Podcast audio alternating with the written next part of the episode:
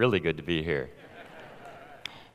That's what happens when I try and turn this thing on without looking at it. So, anyway, well, glad to be here and uh, welcome to all of you guys. We are in the middle of our Acts series. I uh, want to say uh, welcome to everybody, also including our family out at Stone Canyon and Verdigris and anybody watching online.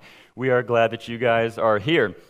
Um, as I said, we are about halfway through this Acts series. Uh, we're going to be looking at chapter 9 today. I know that's not half of 28 chapters. I did take math in college, uh, but we're going to speed up here in the next coming weeks. Um, but we're excited to move forward today. But as we're, uh, as we're right here in kind of this middle point, um, we've been encouraging you guys uh, throughout this whole series to be in the Word of God and to be reading through the book of Acts as we go along. Sometimes we skip a chapter here or there uh, because we can't go through 28 chapters in 14 14 weeks. And so we've just been encouraging you guys to, uh, to do that, to just be immersing yourself in the Word of God as we go along. And before we get started, I'd just like to take a second to just give you that encouragement again.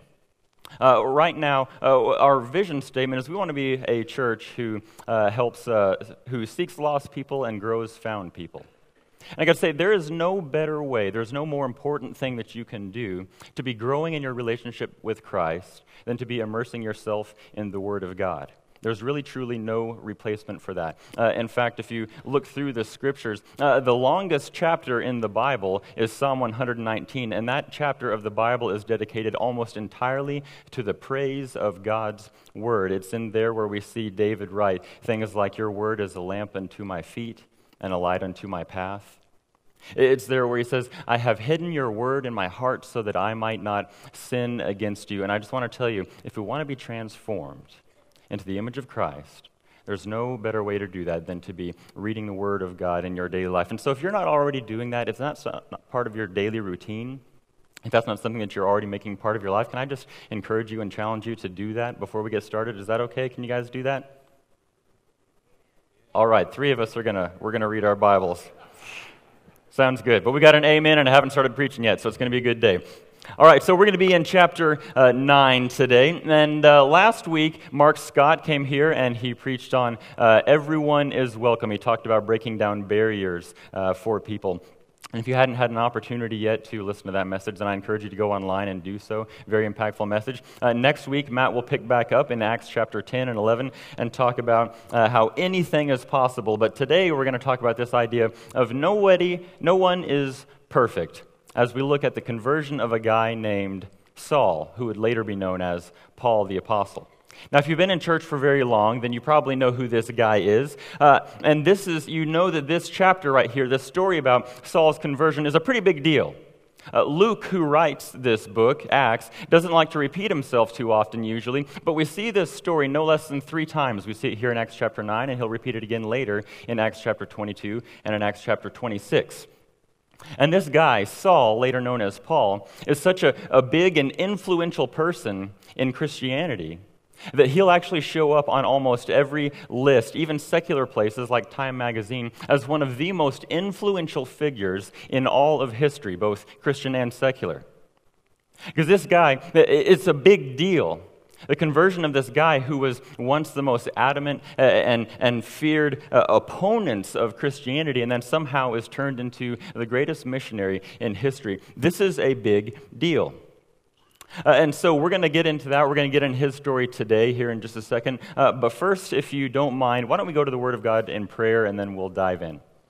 God, thank you so much for uh, your Son, Jesus Christ. Thank you so much for his sacrifice that he made on the cross. And God, thank you um, for your love for me and for each one of us here that you would send him to die for us, to save a wretch like me, God. God, I pray that as we uh, dive into your word today, I pray that you'd give us open minds and that you'd give us open hearts and be receptive to what you have to teach us today. Father, we love you, and it's in the name of Jesus that everybody said. Amen. Well, just about all of you know who Benjamin Franklin is, right? Uh, well, he was uh, one of the founding fathers of our country, and in uh, most respects is a very admirable guy. He has this huge long list of accomplishments and things that he did. Actually, on that same Time magazine list of influential people, he shows up one person behind Saul, who we're going to read about today. But this, this really big figure in American history. Uh, did a whole lot of things, uh, very, very well known. If you uh, are a person who likes to uh, carry around large wads of cash in your wallet like I do, then you've probably seen his uh, face on your money. Uh, but this is, this is a big, big person in history. We've all seen about him. Well, when he was young, he was about 20 years old, he decided that he was going to go on this, pro- undertake this project. Now, he wasn't really a Christian, he was a deist, and so you can imagine that his understanding of morality his understanding of right and wrong and how we attain that was a little bit different than, uh, than us. But he decided to go on this undertaking. What he thought he would do is he thought that he would, uh, he would try to basically attain moral perfection. So, what he did was he sat down at one point, he was about 20 years old, and he sat down and he made this, this list of uh, attributes that everyone should aspire to. And so he came up with this list of 13 attributes that he figured covered just about everything things like temperance and order and frugality and silence. Uh, these virtues, if you will, that all of us should aspire to. And so what he did, he made himself a little chart. And so he had his 13 columns here and he wrote them all down. And then he had a list for every day of the week. And he would keep track of how often he uh, did something wrong in this one particular area. And so he figured he'd go by week by week and the first week, he'd just start with virtue number one, temperance. And he'd make a little mark anytime he did something uh, against that. And, and what he figured was that over time, he could just work himself hard enough, he could work hard enough to where that he would never commit any fault. And so he would do week one, and then after he had mastered that in a week, uh, he would go on to week number two and so on and so on until he got through all 13 weeks, uh, and then he could just kind of repeat this cycle to where he could eventually attain moral perfection. How do you like that? Well, he wrote about this in his autobiography. You can read it. Um, and he also talks about the challenges that came up. He said, I conceived the bold and arduous project of arriving at moral perfection. I wish to live without committing any fault at any time. Good luck to you. He said, I would conquer all that either natural inclination or custom or company might lead me into. And as I knew, or thought I knew, what was right and wrong, I did not see why I might not always do the one and avoid the other. We can assume that Benjamin Franklin, as a 20 year old, was pretty idealistic, don't you think? But then later he would say that I soon found out I had undertaken a task of more difficulty than I had imagined. While my care was employed in guarding against one fault, I was often surprised by another. Habit took the advantage of inattention. Inclination was sometimes too strong for reason. And then later he would say, I entered upon the execution of this plan for self examination and continued it with occasional intermissions for some times. But I was surprised to find myself so much fuller of faults than I had imagined. See, Benjamin Franklin realized that no one is perfect. Now, we all know that. We could have told him that, right? We know that, that nobody is perfect. That's a phrase we throw around a whole lot. Uh, a whole lot. You know, it's, ah, well, I messed up, but you know what? Nobody's perfect. We all know that no one is perfect, and yet that doesn't always stop us from trying. And I think that's sort of where we find Saul in at this point when we're in uh, Acts chapter 9. If you uh, are using the Bible in the pew in front of you, we'll be on uh, page 1087. But let's uh, take a look at this guy named Saul. Uh, Saul was a person who is, um, we know, was this big persecutor of the church. And we're going to read just a little bit of that story here in just a second. But where did he come from? What's going on? Well, actually, chapter 9 is not the first place where we see his story come up. You remember a couple of weeks ago uh, when Matt was preaching on Acts chapter 7, he talked about this guy named Stephen. You remember him? Uh, this guy who was full of the Holy Spirit. He was one who was chosen to help look after the, the widows as the uh, church was continuing to grow. And so he was this great guy full of the Holy Spirit. Well, at one point, he decides he's going to go out there and he's going to preach the resurrected Jesus. And so, as he's doing that, as we all know, all of the religious leaders didn't really, uh, they weren't too keen on this. They didn't like it a whole lot. And so they ended up taking Stephen, they dragged him outside of the city, and they stoned him there and left him for dead. And therefore, he was the uh, first martyr that we have in recorded history. And that's when we see Saul. Uh, we see there at the end of chapter 7, beginning of 8, it says that Saul was there talking about Stephen, giving approval to his death. And then it says, On that day, a great persecution broke out against the church in Jerusalem, and all except the apostles were scattered throughout Judea and Samaria. Godly men buried Stephen and uh, godly men buried Stephen and mourned deeply for him. But Saul, Saul began to destroy the church. Did you hear about Karen Osborne?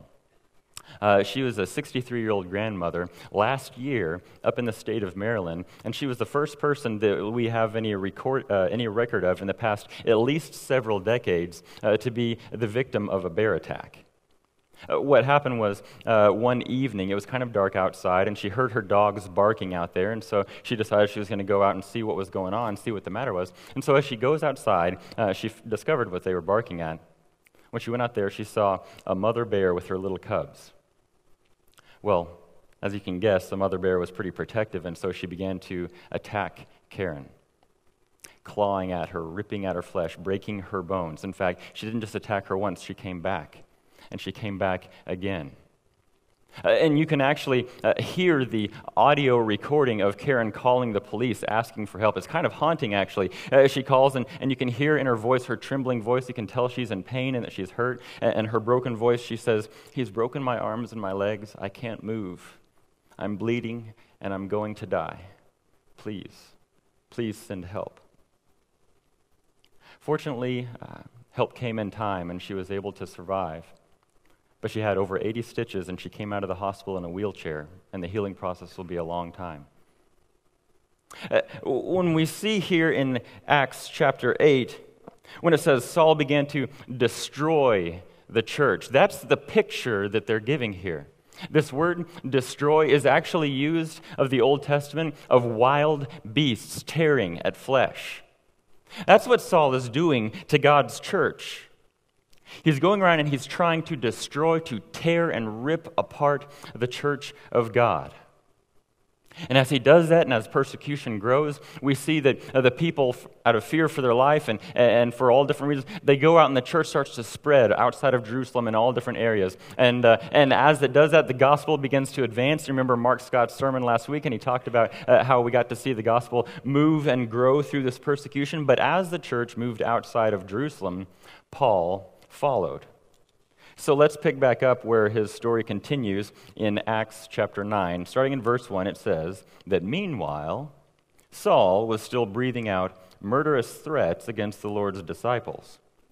So he went to the high priest, and he asked him for letters to the synagogues in Damascus, so that if he found any there who belonged to the way, whether men or women, he might take them as prisoners to Jerusalem. So at this point, we've got to ask ourselves who is this guy? Uh, who is this guy that's just, that's just got something so, mm, this passionate hatred against the church? Why is, he, why is he so upset? Who is this guy? Well, we actually know quite a bit about him, both from his story here in Acts, and also, uh, as we know, he'll uh, later write about 13 of the New Testament books, and we, we hear more of his story then, and also from his historical records. We actually know a whole lot about Paul, or still Saul here. Uh, first, uh, uh, Saul was a Jew. He was born in this city called Tarsus. Tarsus was actually one of the leading cities in the time. Uh, it was about uh, number three on the uh, educational list. This is, this is a big city, and this is where Saul lived. This is where he was born. We know also that he came from a long Jewish line. His family was Jewish. Uh, and, and he was from the tribe of Benjamin. But not only did he come from this long Jewish line, uh, but Saul also had this privilege of being a Roman citizen. Well, that wasn't just a privilege that anybody and everybody had. You either had to be born with it, or you had to pay a whole lot of money to get it. And we don't really know how Saul got it, but somehow he had this dual citizenship. He had this privilege of being a Roman citizen, which would later on in his life end up uh, uh, doing a lot of great things for him as he uh, preached the gospel. But Paul is this Jew, and he was uh, also a Roman citizen, um, but he was trained, trained very well in the law, trained in the Torah. You see, for uh, Jewish uh, boys as they grew up, that's, that was their schooling.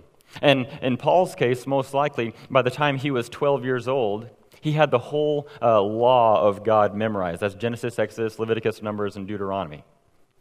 And so by 12 years old, he's got this Jewish law all memorized. Um, but not only that, he's probably beginning to learn the trade of his father, which later on we know that he was a tent maker, and that's probably what he learned.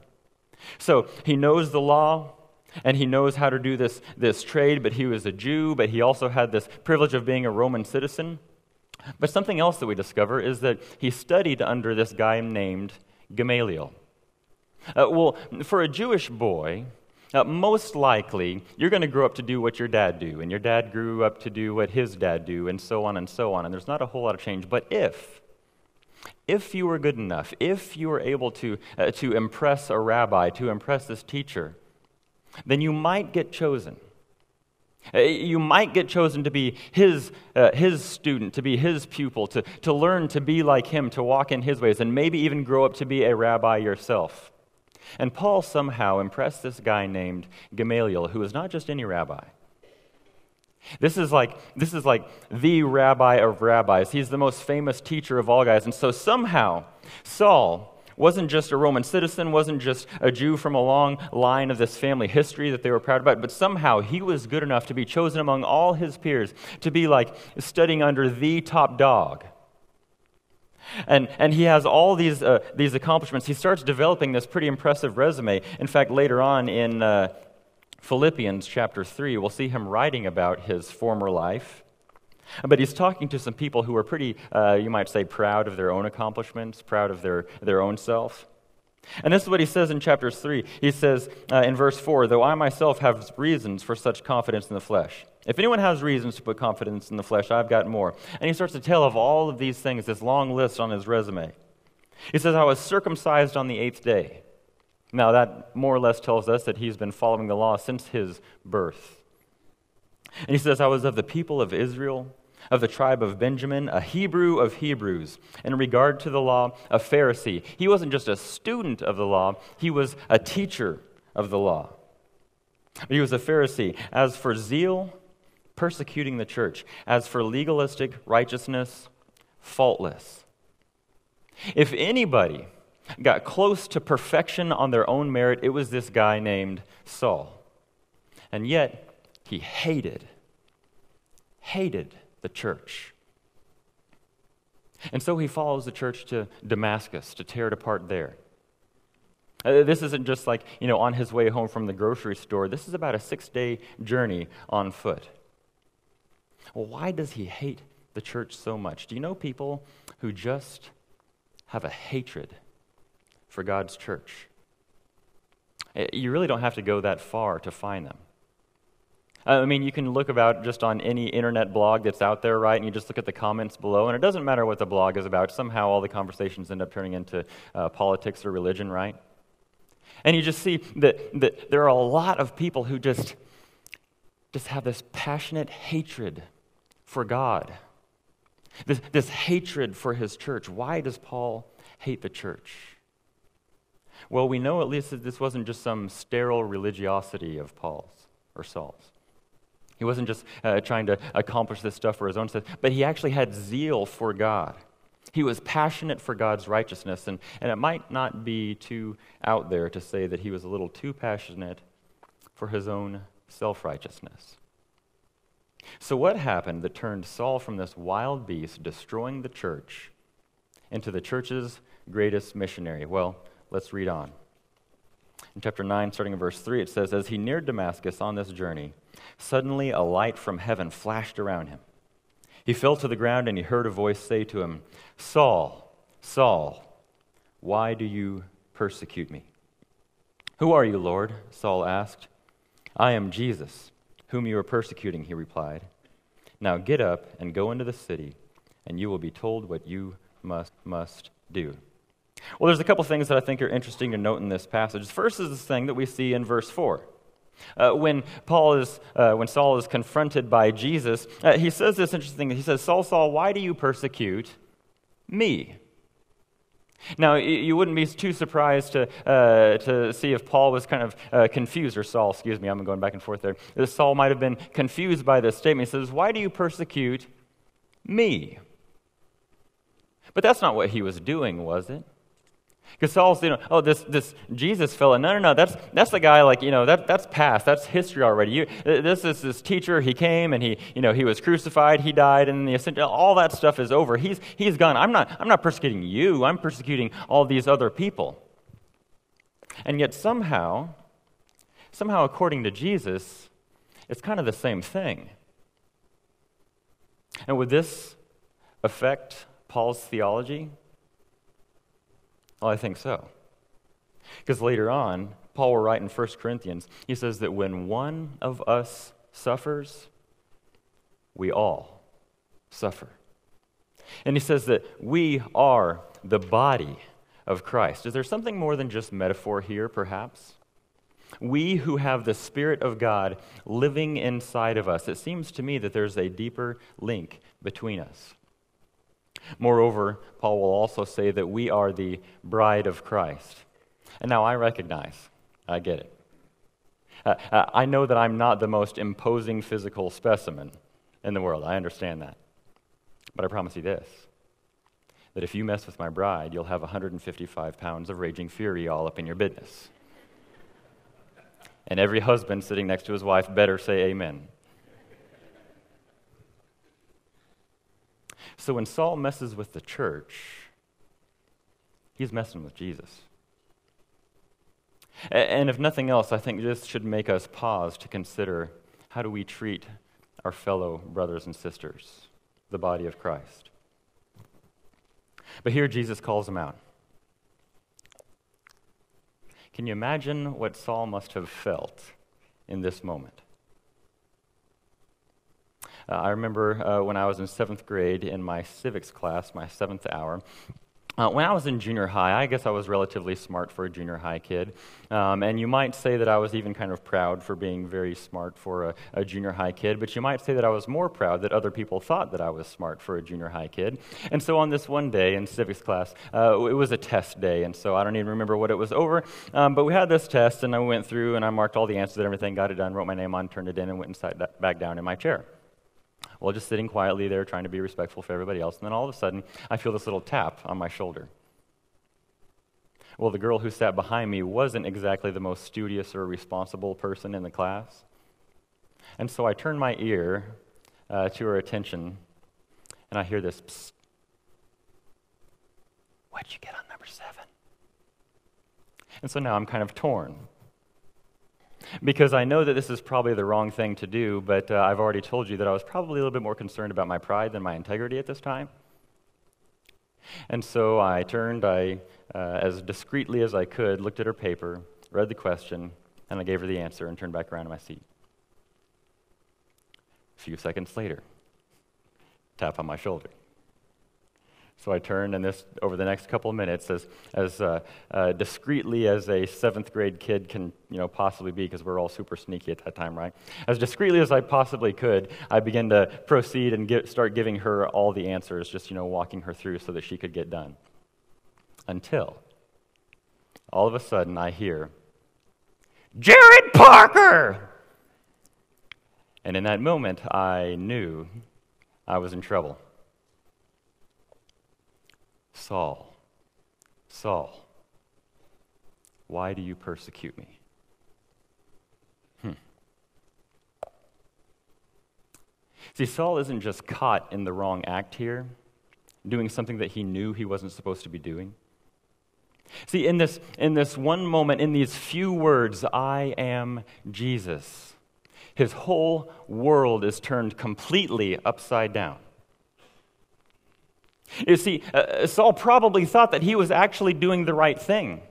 And you can understand why, because, you know, if he's got this zeal and this passion for God's righteousness, and all of a sudden this, you know, this, this crazy teacher out there who's, you know, he's trying to lead all these people astray, and then, and then he ends up getting crucified on a cross and buried away, and they're making up all these, you know, weird things about him. But now all of a sudden it didn't just die right there, but it's growing and they're spreading, and these people, they're, they're, they're being led astray from God.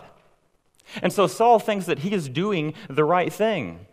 In fact, Dr. Craig Blomberg, he's a well respected theologian, he said that uh, Saul most likely was convinced that this apostate group of followers of Jesus were preventing God from blessing the Jews. And so exterminating this group had to be the will of God. And yet, and yet here, his whole world is turned upside down. So, what happened what happened that turned Saul from being the greatest persecutor of the church to being its greatest missionary? What happened is that Saul met Jesus, and that changes everything.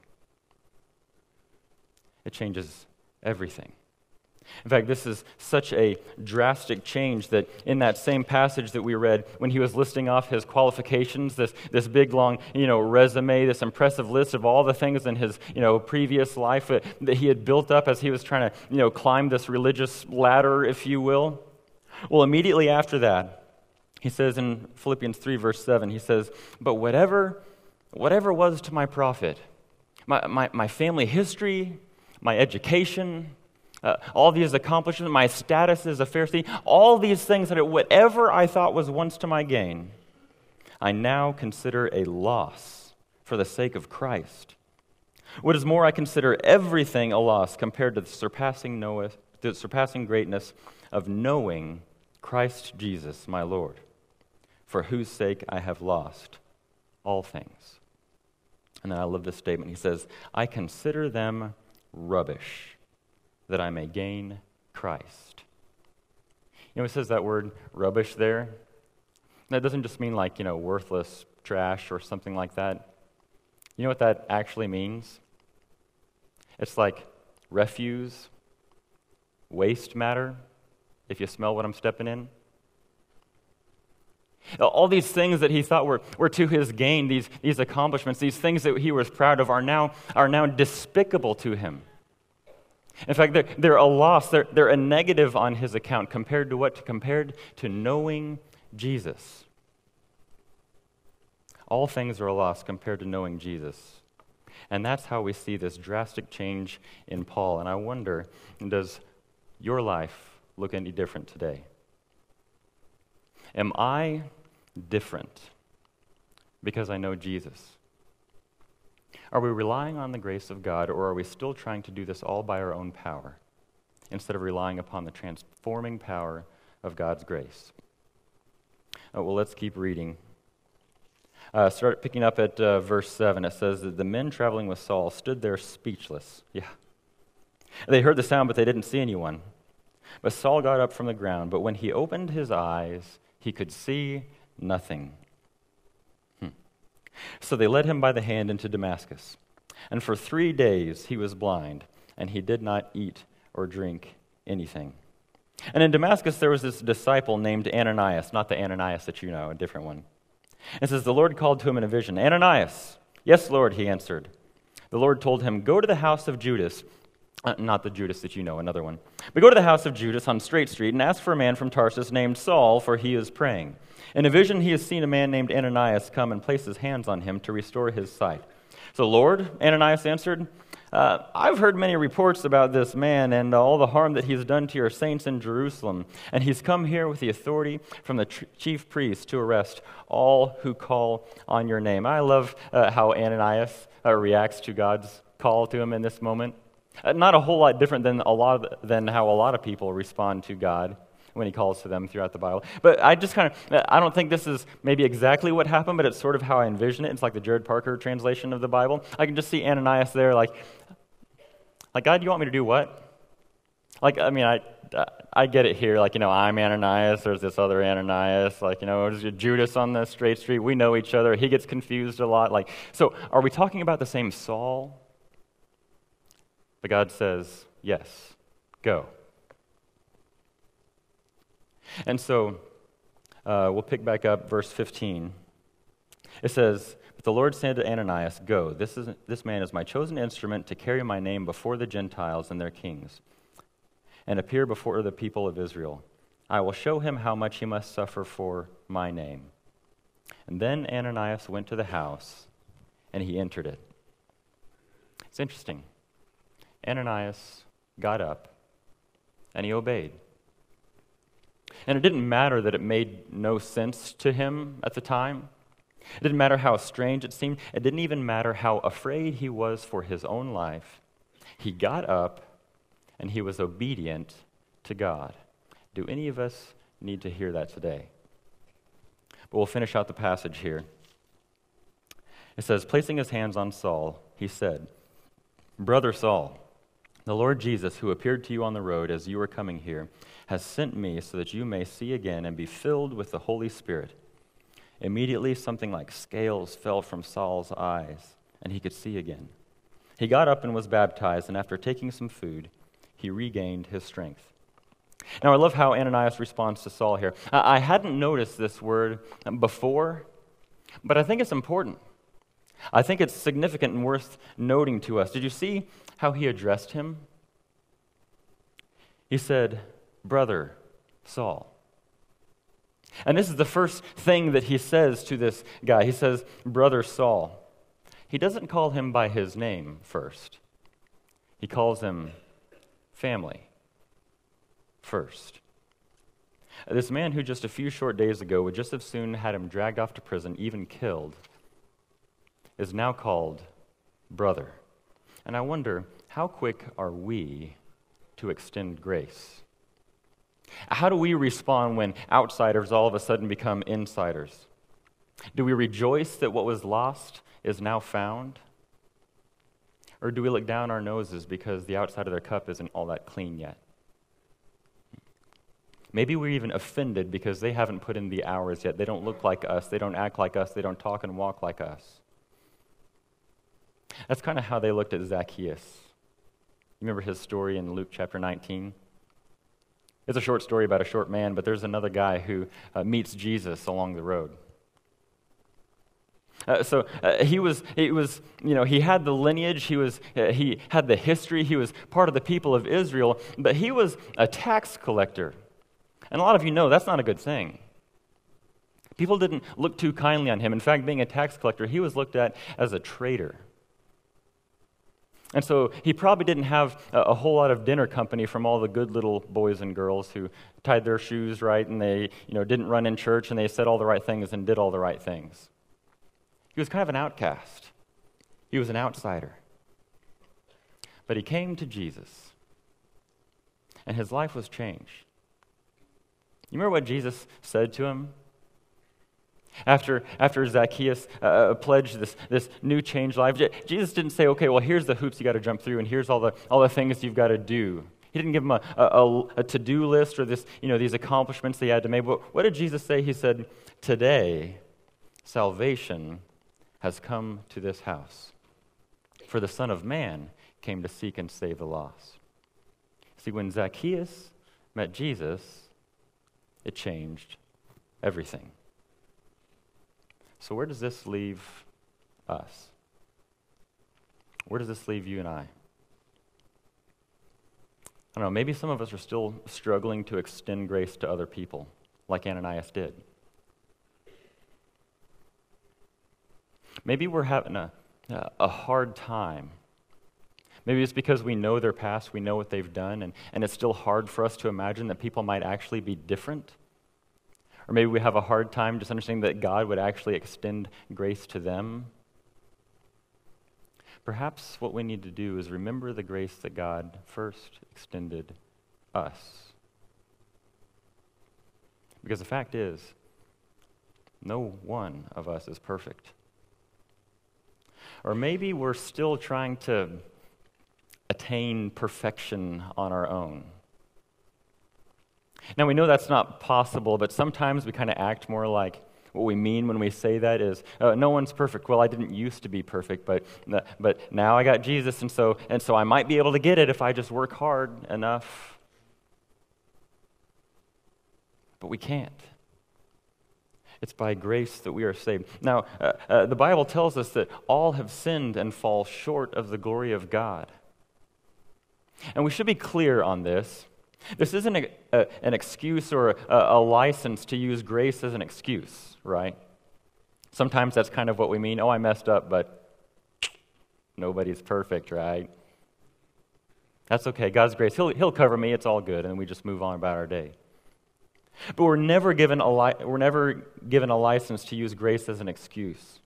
In fact, Romans even says, Shall we go on sinning so that this grace may increase?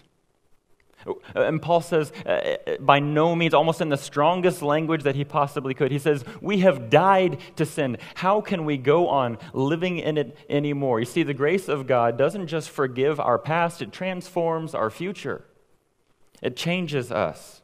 We are called out of the darkness and into the light. But let us remember that it is by grace that we are saved. And it's by grace through faith that we stand before God. So maybe we need to stop pursuing perfection and we need to start pursuing our Savior more. But maybe some of us need to meet Jesus for the first time. Um, it's interesting uh, that God had to blind Saul to the things of this world in order for him to finally see clearly.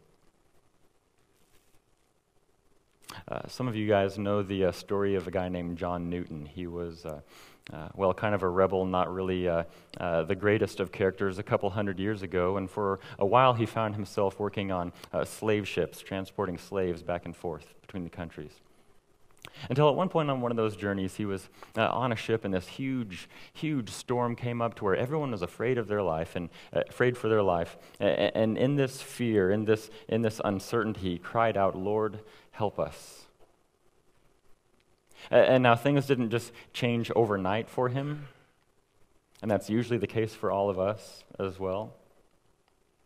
But somehow later on, this man, transformed because he met Jesus, was able to write those words that we all know Amazing grace, how sweet the sound that saved a wretch like me. I once was lost, but now I'm found. I was blind, but now I see. Maybe some of you have been walking down your own road for some time, and you've been trying to do this on your own, and you need to let go. Now, I can tell you that it's not always easy, and the Apostle Paul can attest to that for sure. But what I can tell you is this when you meet Jesus, it changes everything. Let's pray.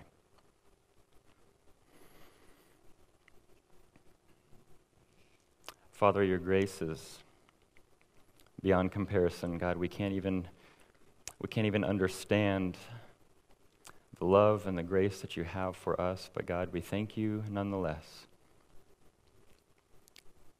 God, I thank you for your word. I thank you for your truth. I thank you for your love. I, I just thank you for you.